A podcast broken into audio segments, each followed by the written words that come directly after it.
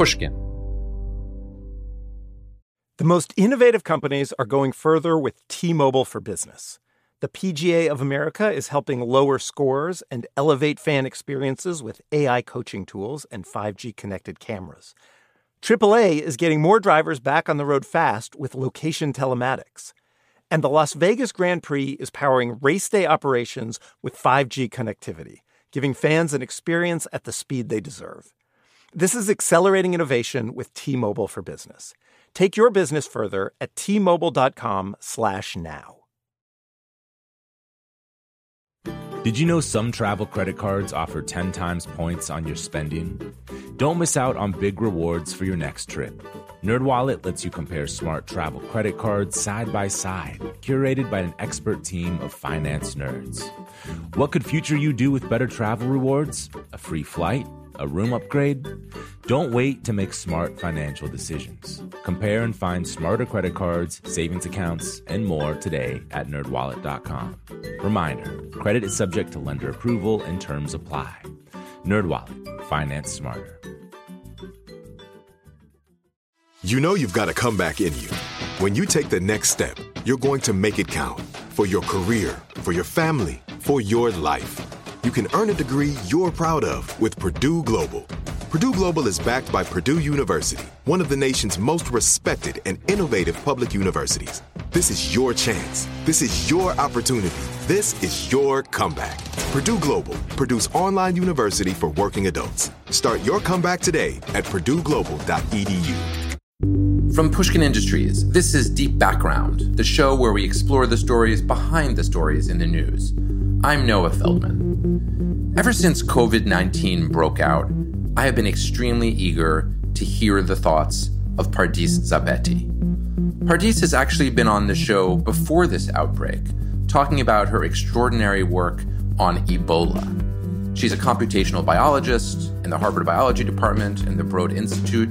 She's also a professor in the Department of Immunology and Infectious Disease at the Harvard Chan School of Public Health in short, Pardis is the person who knows the most of anybody that I know about the complexity of developing understanding of a virus and what you do under circumstances of outbreak. I knew that whatever Pardis was thinking about right in this moment would be fascinating and significant and would shed new light on the circumstances that we're facing, how we reopen, how we track the virus, and how we reach a vaccine. And sure enough, Pardis had extraordinary things to say on all of the above. Pardis, thank you so much for being with me. When we last spoke, which is just a few months ago, but it was before the coronavirus really hit, we talked extensively about your experience in addressing pandemics in Africa. And in just a moment, I want to ask you about Africa and coronavirus. But first, I want to ask you about what it means for you that suddenly the work that you've been doing for years is literally in your front yard right here in Massachusetts? I've actually been working with the Massachusetts Department of Health for many years. And in fact, actually, um, uh, do as much work in my own backyard. I've been uh, we've been seeing outbreaks in our own backyards for many many years, and uh, I became really passionate about this as part of the Harvard Outbreak Response Committee. I started seeing cases of mumps in the sports teams at Harvard University that then moved into the residential homes and then to the freshman dining hall where staff were infected and to health services where nurses were infected. And so I have long been passionate about the spread of infectious diseases here in Massachusetts and in residential colleges more generally, knowing that they're one of the places where you have the most high risk of, of infection spreading because uh, you have lots of students from around the country who don't know each other now, like living with each other on top of each other. So this is uh, something we have been concerned about and thinking about for a long time. So none of this is news to you, but it, at least in the United States, many people are really for the first time waking up to the realities of pandemic effects for them immediately at home. Does that strike you as an opportunity to change people's perspectives on something that has been one of your, your central research foci for many years? Um, I, you know, it, it is, but when uh, the way I think about things, uh, it's not. That's like not where my head is at. You know, my my head mm-hmm. is at what is this lockdown doing to our communities? Seeing the rise of suicide um, rates and and you know 800 percent like increase in suicide line usage and uh, domestic violence being up and mental health being up. I find myself just very in the here and now of the existential threat that we're facing uh, to our entire way of life, and it is frustrating to you know have been one of many people who have been calling for more attention to this for many many years. Um, there's there's all of that frustration from the past and all of that know that there's an opportunity in the, in the future uh, to try to change this but right now we have to deal with this crisis. Um, and just i'm just spending all of my mental capacity just trying to figure out how to best help navigate. And right now just even thinking about how do we bring how do we or if we bring college kids back to campus i mean there's just so many very specific needs that we have right now is there any way to bring college kids back to campus in September anywhere in the United States right now? Is there a credible path that you can see where that happens? Well, um, that's what I'm thinking through. Before the outbreak, I had actually um, written a number of proposals that I, I sent around and, and, actually couldn't get funded, but I, I, actually it had a piece of it that was a, a mobile app that students use that trace contacts and that help them help us stop infections happening on college campuses. And in a lot of ways, like if you think about it, college campuses, their contacts are most known. You know they're mm-hmm. going to be in the intro to genetics class and back in their dorm and on their sports team. There's like three places they can be, and so it's actually a place where I, I actually in the proposal I always had, I said that college campuses are the best place to model outbreak. Mm-hmm response. They're the most mm-hmm. vulnerable, but they're also a really a, a, great audience in which to try to build such a system. The path would be um, extraordinary surveillance. I think campuses like one of my students went to Middlebury, and, and you know Middlebury is 34 miles away from the nearest uh, other city. Um, she sort of argues, why did they even send the students home when there was no cases of um, coronavirus at Middlebury and only one in the state of Vermont, um, you just put them at more risk. Um, or if they happen to be infected unbeknownst to them, you just sent their parents at risk. Right? There's there's a lot of questions about that. Um, I do think that if we had extraordinary amounts of surveillance and real buy-in from the students who wanted to be there uh, on how to like manage and test for covid and protections for the staff who would be engaged with them you could bring them back. I would imagine that it the way that it would have to happen is not by creating social distancing between individuals but creating a, a circuit around those people right? A, a closed loop in, in my mind is the way. We don't actually need to all social distance from each other. We need to have closed circuits um, and a lot of mo- close monitoring amongst those closed circuits. I think that would be the way. It's almost like a tribal or communal version of it. It's really fascinating, and it's it's counterintuitive because one thing that I've heard from some university administrators is the dorms. The dorms. We have the problem that we can't really have students back to campus potentially because we might get rapid spread of the virus in the dorms. It would be one thing, some of them have said, if we could have social distancing and people lived off of campus. But if they all live together, that makes it worse. And what you're saying is 180 degrees the opposite. You're saying that it's precisely the fact that you could have a relatively self contained college community or university community, and that that might even be easier to do in relatively uh, rural liberal arts colleges than it is to do in a major urban university that's basically the premise, right? Is like because people we're, we're talking about it right now in the laboratories, and I sort of originally reached out to uh, laboratories that I know have residences on campus, saying, "Hey, what what's the chance we could commandeer your lab and just create an institute there where you have a closed circuit and you just make sure the infection doesn't get in?" A few investment banks did this with their traders. They thought, "Well, our trading operation is absolutely crucial," and they took over hotels fancy hotels, but they took over the whole hotel and isolated everybody and said, here's where the team is going to sit. And of course, they got a lot of bad publicity for that on the theory that, you know, somehow they were putting capital first, and maybe that was true. But what you're saying is that's actually not at all an irrational way to think about it. If those folks never leave, they become an isolated community and they can actually be there and be relatively safe, provided that the virus isn't coming in. Yeah, and and and for me, from the standpoint of um, for like a research scientist, I thought about this, and there is bad press that you get from it of like, oh wait, the researchers have all hold themselves up and protected themselves from others. It's more that I know that like my lab, for example, works on diagnostics or sequencing, and I think that's important for the response. But if I'm to do that work, the only way I could actually do it in isolation, putting myself in some sort of like a protective shield, is to actually have a blogger who every day says, This is what's going on. Like, let's open this up to the entire world and say, Let, let's move as fast as we can. Let's bring everybody on board of how fast we're trying to work. Can I ask you to put on your virus tracker hat and think about the virus as a strategic opponent, as you often do? And I want to ask you about the way that this particular coronavirus is spreading, first domestically in the United States and then more broadly globally. Why are we seeing such outsized outbreaks in certain locations, New York and maybe increasingly Boston, New Orleans, and less severe attacks in places where it looked initially like things might be just as bad? San Francisco is a good example. Why don't we see a much broader degree of outbreak? And is that just a response to these social distancing measures? And if so, why didn't it work as fast or as effectively in places like Boston and New York? I think that um, there's so many different parameters you have to think about it. I mean, in some of the places we don't we're not seeing cases, it might actually be that we're just not testing for them, and there is enough asymptomatics that we don't really have a good perspective of what's going on. That said, you know, places like Boston and New York have a lot of cases because they are really dense populations. And I'll, i know San Francisco is one, but I'll, I'll, give a counterpoint to that in a second. Like big cities are places where you're going to see a lot of cases happen because you know people don't want to be siloed in a in a tin can kind of a room also, I mean, I, I think Boston, when I think about Boston, I think the first cases were actually isolated very, very well. The tipping point was this Biogen conference. And I mean, I think that was just one of those things. Conferences are places you bring a lot of people in from all around the world, have them all like hang out together in all crazy ways, and then send them out into the world. Um, and mm-hmm. so a lot of the outbreaks that were very bad just had a bad entry event. So the Biogen yes. conference set off something in big motion. If I hear you correctly, what you're saying is that there can be a lot of contingent luck, good or bad, in these circumstances. One event where there may have been a super spreader or where people were all clumped together and then went to the four corners of the earth can really have a tremendous impact.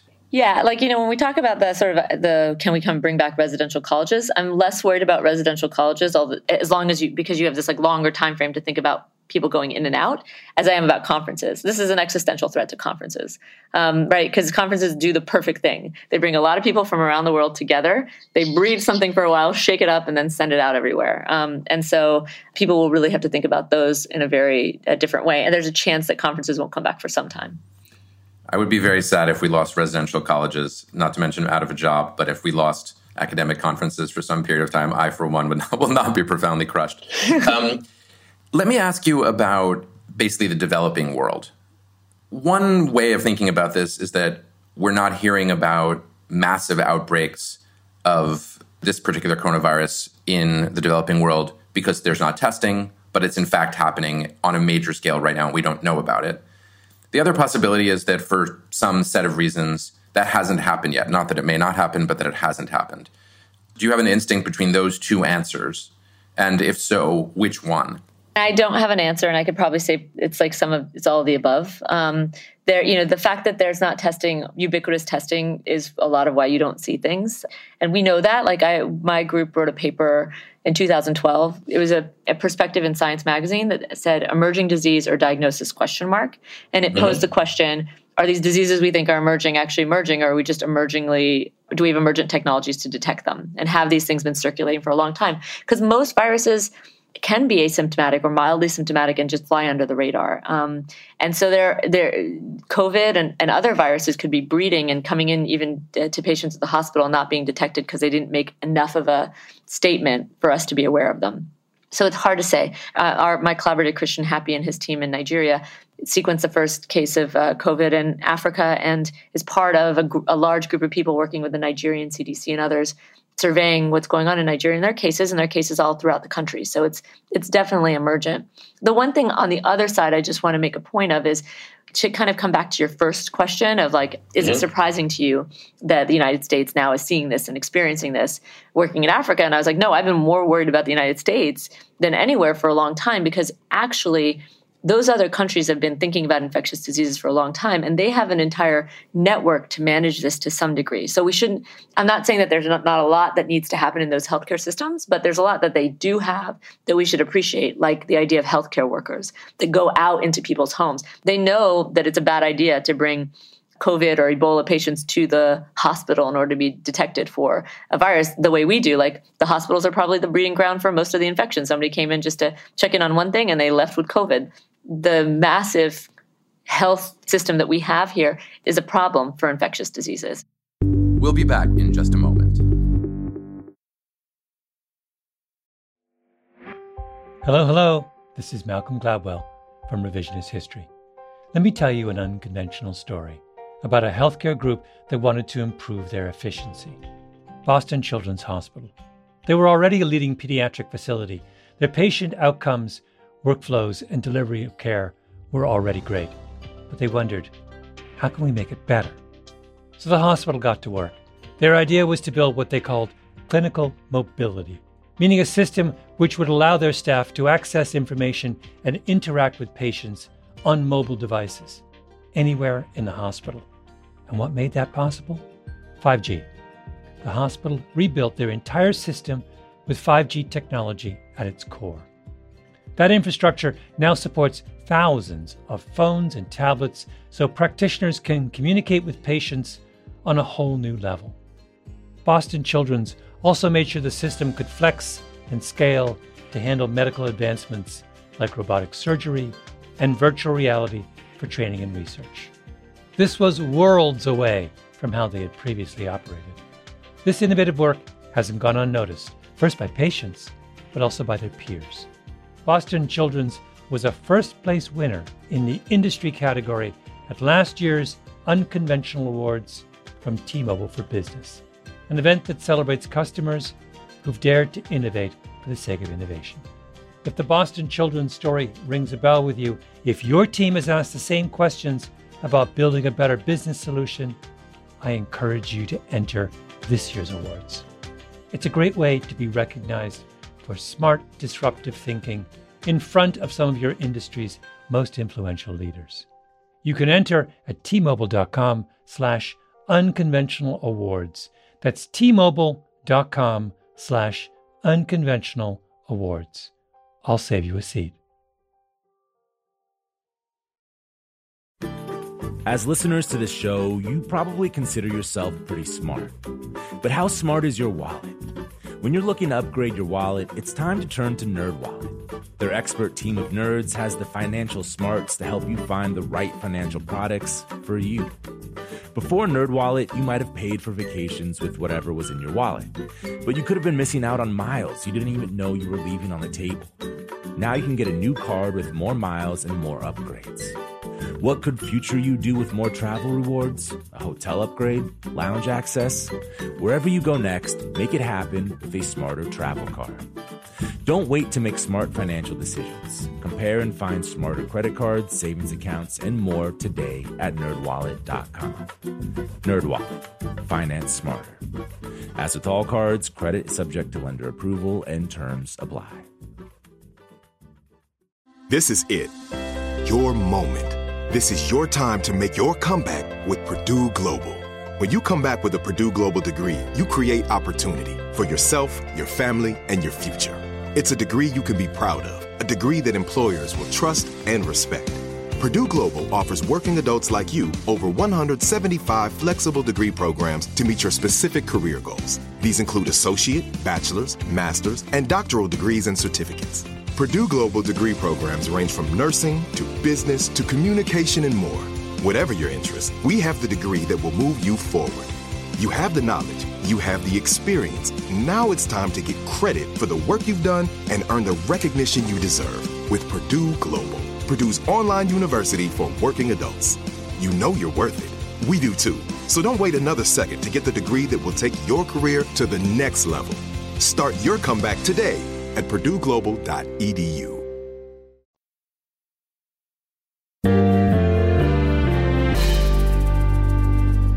Will the genomics work that you're doing now be most useful for tracking? Will be most useful for potential cure? What are the different angles from which genomics can contribute going forward? So there's genomics writ large, and then there's genome sequencing. And so for genome mm-hmm. sequencing, there are multiple great values. Um, I wrote an article early in the outbreak to say actually we were we were in a good place because the folks in Wuhan had identified the virus very early and had mm-hmm. sequenced the virus and made that data available to the community.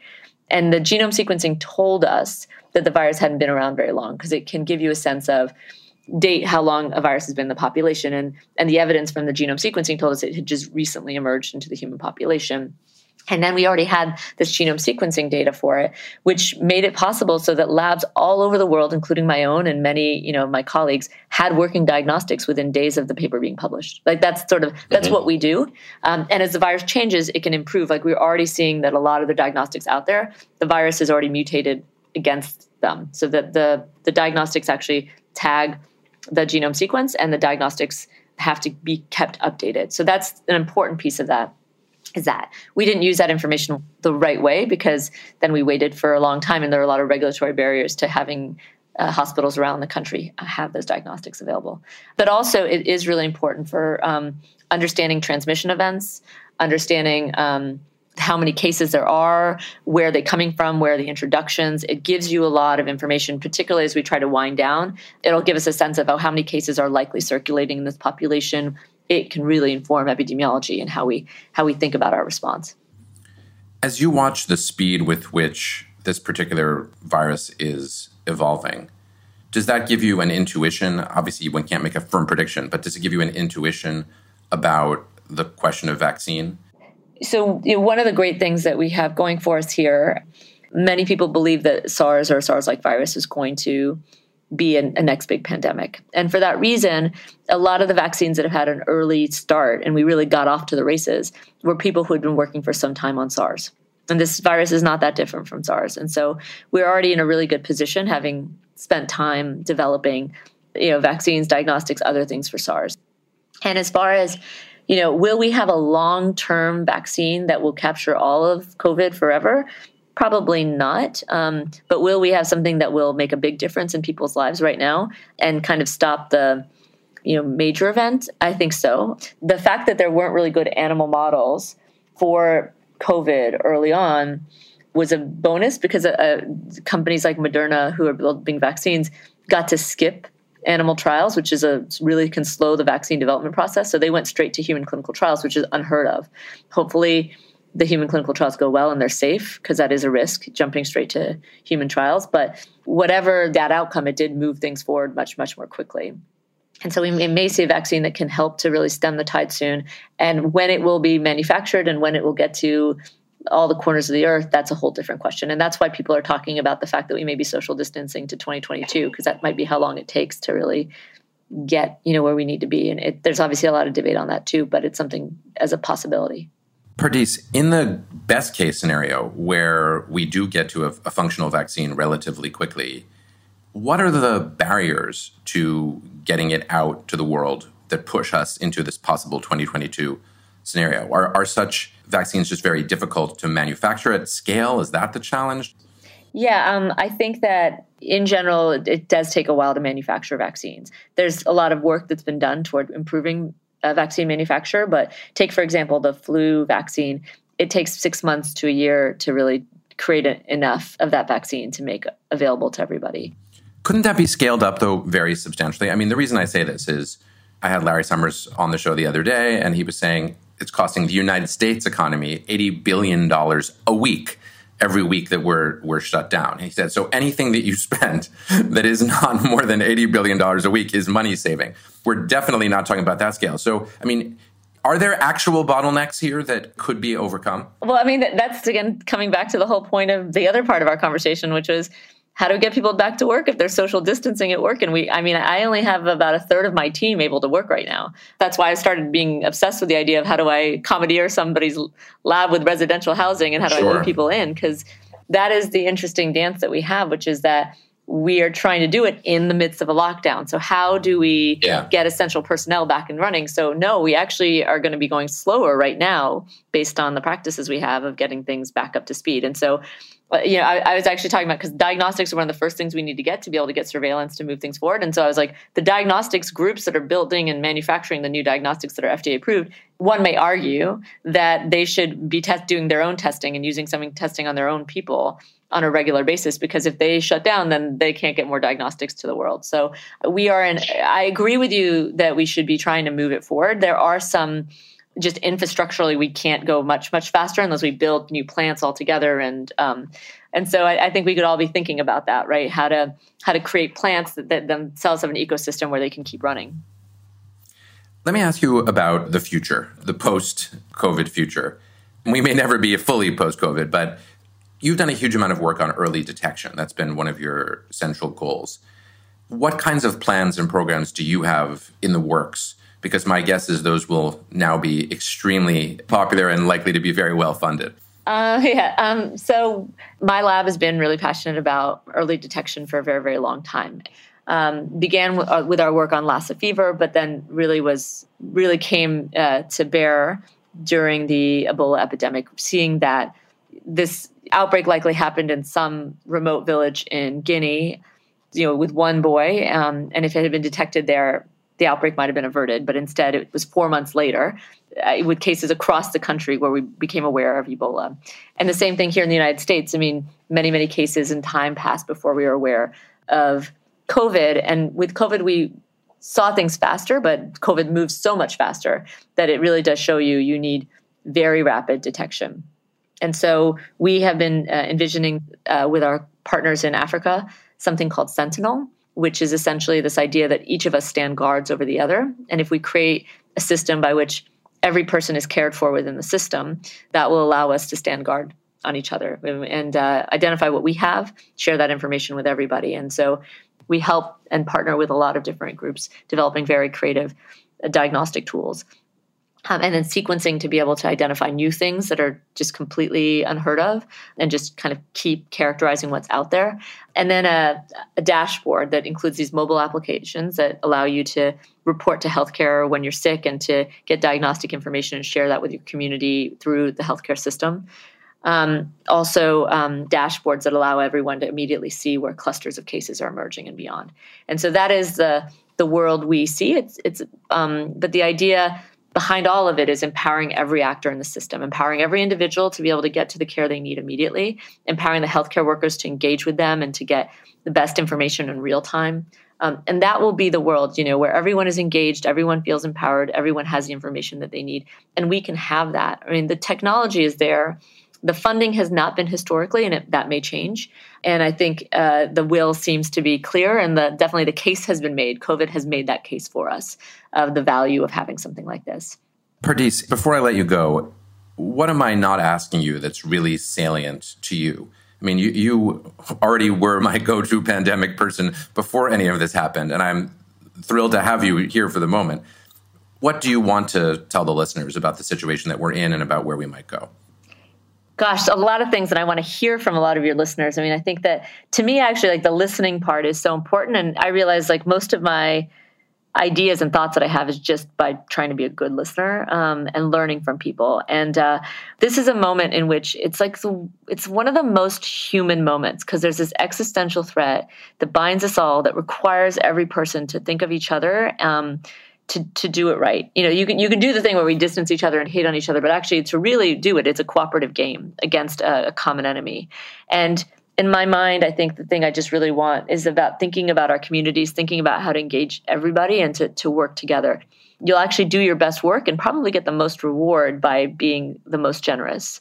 Um, I made my probably my best professional success was by sharing data which I did not to get credit, um, and that got me credit. And so this is a moment to not think about getting credit, and that's how we will all get the most benefit and the most credit. And I just hope that for the world that we just hone our skills by thinking about each person, each of our neighbors, and each of our fellow citizens on the earth. Thank you, Pardis. That's a truly inspiring vision of, of, how we ought to go, and it's a ray of sunshine in what is otherwise a very dark time. Thank you. Thanks, Noah. Always such a pleasure um, to do this. Wish it wasn't under these circumstances. I know. Well, we'll see each other in person soon enough, before 2022. I hope so. All right, take care. Take care. Bye. As always, Pardis is thinking outside the box about viruses and how to fight them. Unlike just about everybody else who thinks dorms are the danger, Pardis raises the possibility that university campuses might be ideal circumstances for us to begin the fight against coronavirus by using contact tracing and a high degree of voluntary surveillance. Academic conferences, she says, are the enemy, not for the reason that they make you crazy, but for the reason that they spread disease. Those, she says, may not be back for the foreseeable future and I, for one, am not going to mourn that. But perhaps most significantly, Pardis wants us to remember that the way we succeed in fighting COVID is by viewing ourselves as engaged in a cooperative endeavor where we all together have to defeat a common enemy. That's a message that's all too easy to miss in our current political moment, and yet it's vastly significant. And for me, that's the most powerful takeaway of what Pardis had to share with us today. Deep Background is brought to you by Pushkin Industries. Our producer is Lydia Jean Kott, with research help from Zui Nguyen. Mastering is by Jason Gambrell and Martin Gonzalez. Our showrunner is Sophie McKibben. Our theme music is composed by Luis Guerra. Special thanks to the Pushkin Brass, Malcolm Gladwell, Jacob Weisberg, and Mia Lobel. I'm Noah Feldman. I also write a regular column for Bloomberg Opinion, which you can find at bloomberg.com/feldman.